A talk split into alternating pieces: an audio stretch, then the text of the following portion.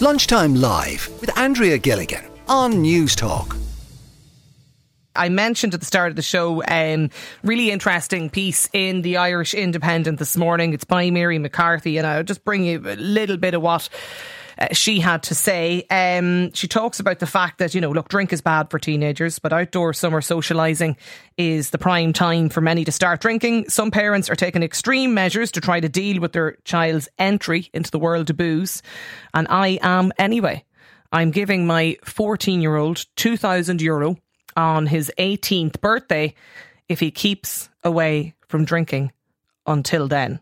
And I decided to do it after chatting last week to another parent who told me the strategy worked with her two sons who are now in their 20s and can enjoy their social life with or without booze. Uh, and I, I, thought it was a, a really interesting idea. Um, I've been asking you to get in touch today about this. I mean, look, I suppose in many ways it's kind of, we want to call it incentivizing, uh, bribing your teenagers, whatever way you want to look at it.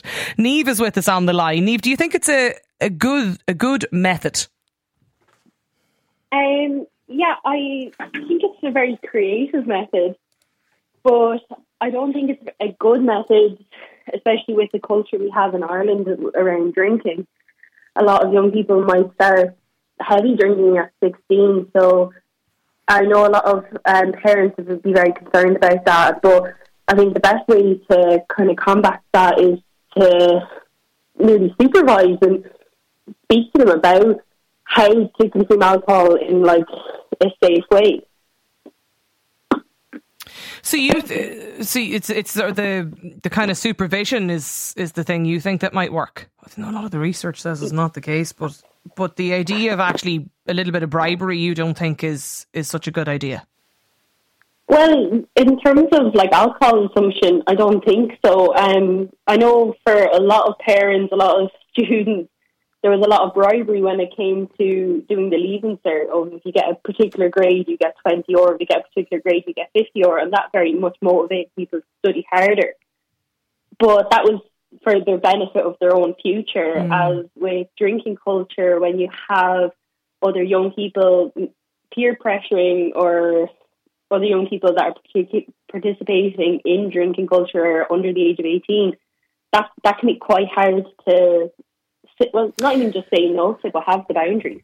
087 1400 106 is the WhatsApp number. I have Mary McCarthy with us on the line as well, Niamh. Now, Mary, where did this idea come from?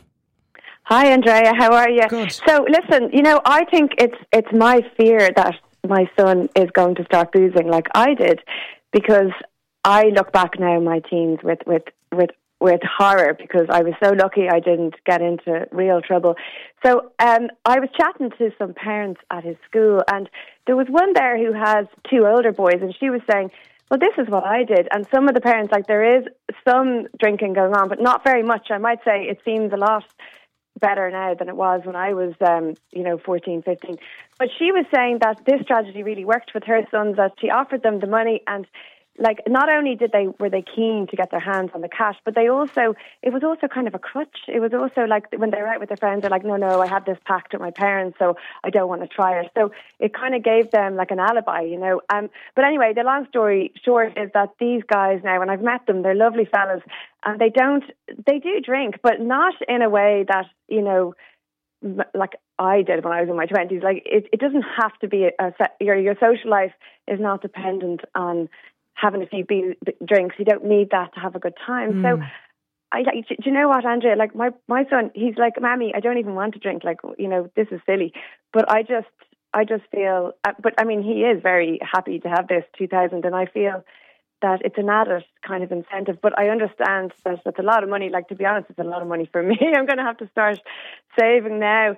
But I'm just so worried about teenage drinking. I really feel it's it's something that I yeah. really I feel so strongly, Andrea, that I don't want my kids to drink until they're eighteen. So it's like, worth the financial incentive then for exactly, for you. Yeah. But I have to be honest, Mary, and, and not to rain your parade, but like I mean, surely kids could just say, or teenagers. I'm trying to think back to my own time. You know, I probably would have said, "Yeah, I'll commit to this absolutely." And I mean, how do you know that he's not going to have a drink? Fair enough. That is true. I mean, I guess like that, that i mean that's just a small like part of it. Like there was a really good uh, this article i wrote for the independence day about mm. this there was a really good HSE webinar. I have to say now it was brilliant. And the HSE said it's going to be available on youtube probably in the next week or so and it's called parents matter. So they had a big hour long talk with three really good experts and they were saying look you have to explain to kids that you know, there's a risk with drinking. You don't, you won't understand the effect it's going to have on you. There's accidents, there's violence, there's, you know, mental health. If, if there's any mental health problems, and unfortunately there are, you know, um, there was a survey done there in the west of Ireland, and like three, one in three um, 16, 15 to 16 year olds have self harmed at least once. So there is a problem there. That that will get worse with drinking. So to kind of chat to them, and then also, you know, to model good behaviour. Because if you're landed in the door on a Friday night, you're straight to the fridge. Like your, your kids are seeing that, you know. But so there is, you know, it, it's not just I'm going to give you the money and then that's it. Like, and obviously, yes, as you pointed out, maybe they will go off and they'll sneak it on a yeah. sleepover or something. So there will be a level of trust there, you know. For so, yeah, well, it's a lot. I suppose it's, it's it's as you say, it's it's a lot of money. I mean, you know, the, the incentive is uh, is certainly a good one for sure. Uh, Mary, stay with us because a lot of people interested in this um, initiative. Patricia's on the line as well. Patricia, would you try something like this? Oh, I, I have tried something like oh, that. Oh, did you? Oh, great. Go on. But like my kids are 25 and 30 now, and um, did it so work? Years ago, years ago. Well, the thing is, I'm a very inconsistent person altogether, and you know, and I said it with the best of intentions, but I and my main thing actually wasn't so much the drinking; it was smoking which um, is probably you know a bit more frowned on nowadays, so maybe wouldn't be the same problem.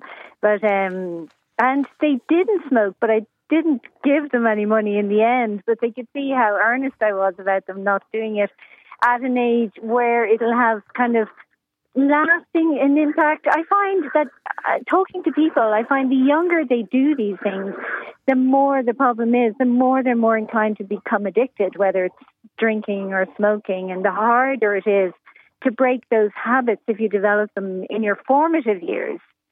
So I was just um, saying initially offered it, and they were like, "Yeah, she won't remember that." Um, and but then I would say, like, if you are drinking, talk to me. You know, I'm not going to judge you. You know, if you mm. need me to pick you up, um, you know, tell me how you feel. You know, if you have, and I think opening a discourse is very important you know, and not judging them, not coming down hard on yeah. them, saying, why did you feel you had to drink and how did it make you feel? And, you know, I'm there if you need to call, you know, I'll come and get you, you know, kind of keep it all open and, and positive rather than coming down too hard on them. Is is the peer pressure, Mary, a big part of this? Like among, you know, I don't mean necessarily your own son's friend group, but I presume that's probably a part of it as well, is it in school? Yeah, absolutely. You're calling there, Patricia. You're right on the money because all the research shows the younger you start drinking, the more alcohol dependent you are in later mm. life. And, you know, that's a win win for me. If you get to 18, they haven't drunk, and then you turn around and say, I'm not giving that would be the dream. But yes, you're right, Andrea. So, that Planet Youth survey out Way Mayo and Roscommon, 16, 15 and 16 year olds.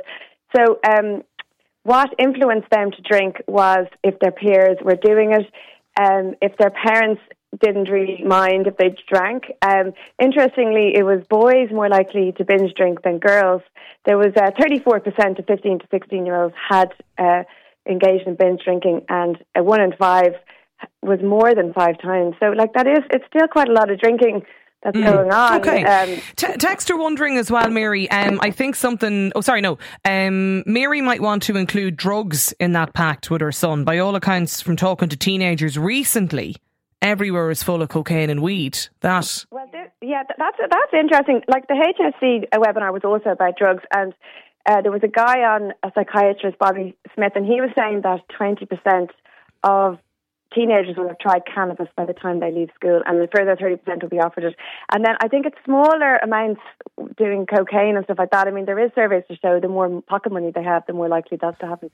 But um, yes, I definitely will. And there's one thing that on that webinar they were saying that uh, cannabis can you, it can make you very anxious and cause panic attacks. So I think that's a really good Okay. thing. I definitely would. yeah, I might throw in the drugs for the two grand pack. That's a good idea. Yeah, on on the uh, on um, whether or not people have tried something like this with their teenagers growing up. Alan says we are one of the couples who did the two thousand euro offer if they didn't smoke or drink before they were eighteen, and I'm glad to say they both collected their two thousand euro check. My son and daughter still don't smoke or vape. My daughter, who's twenty nine, still only occasionally has the odd beer.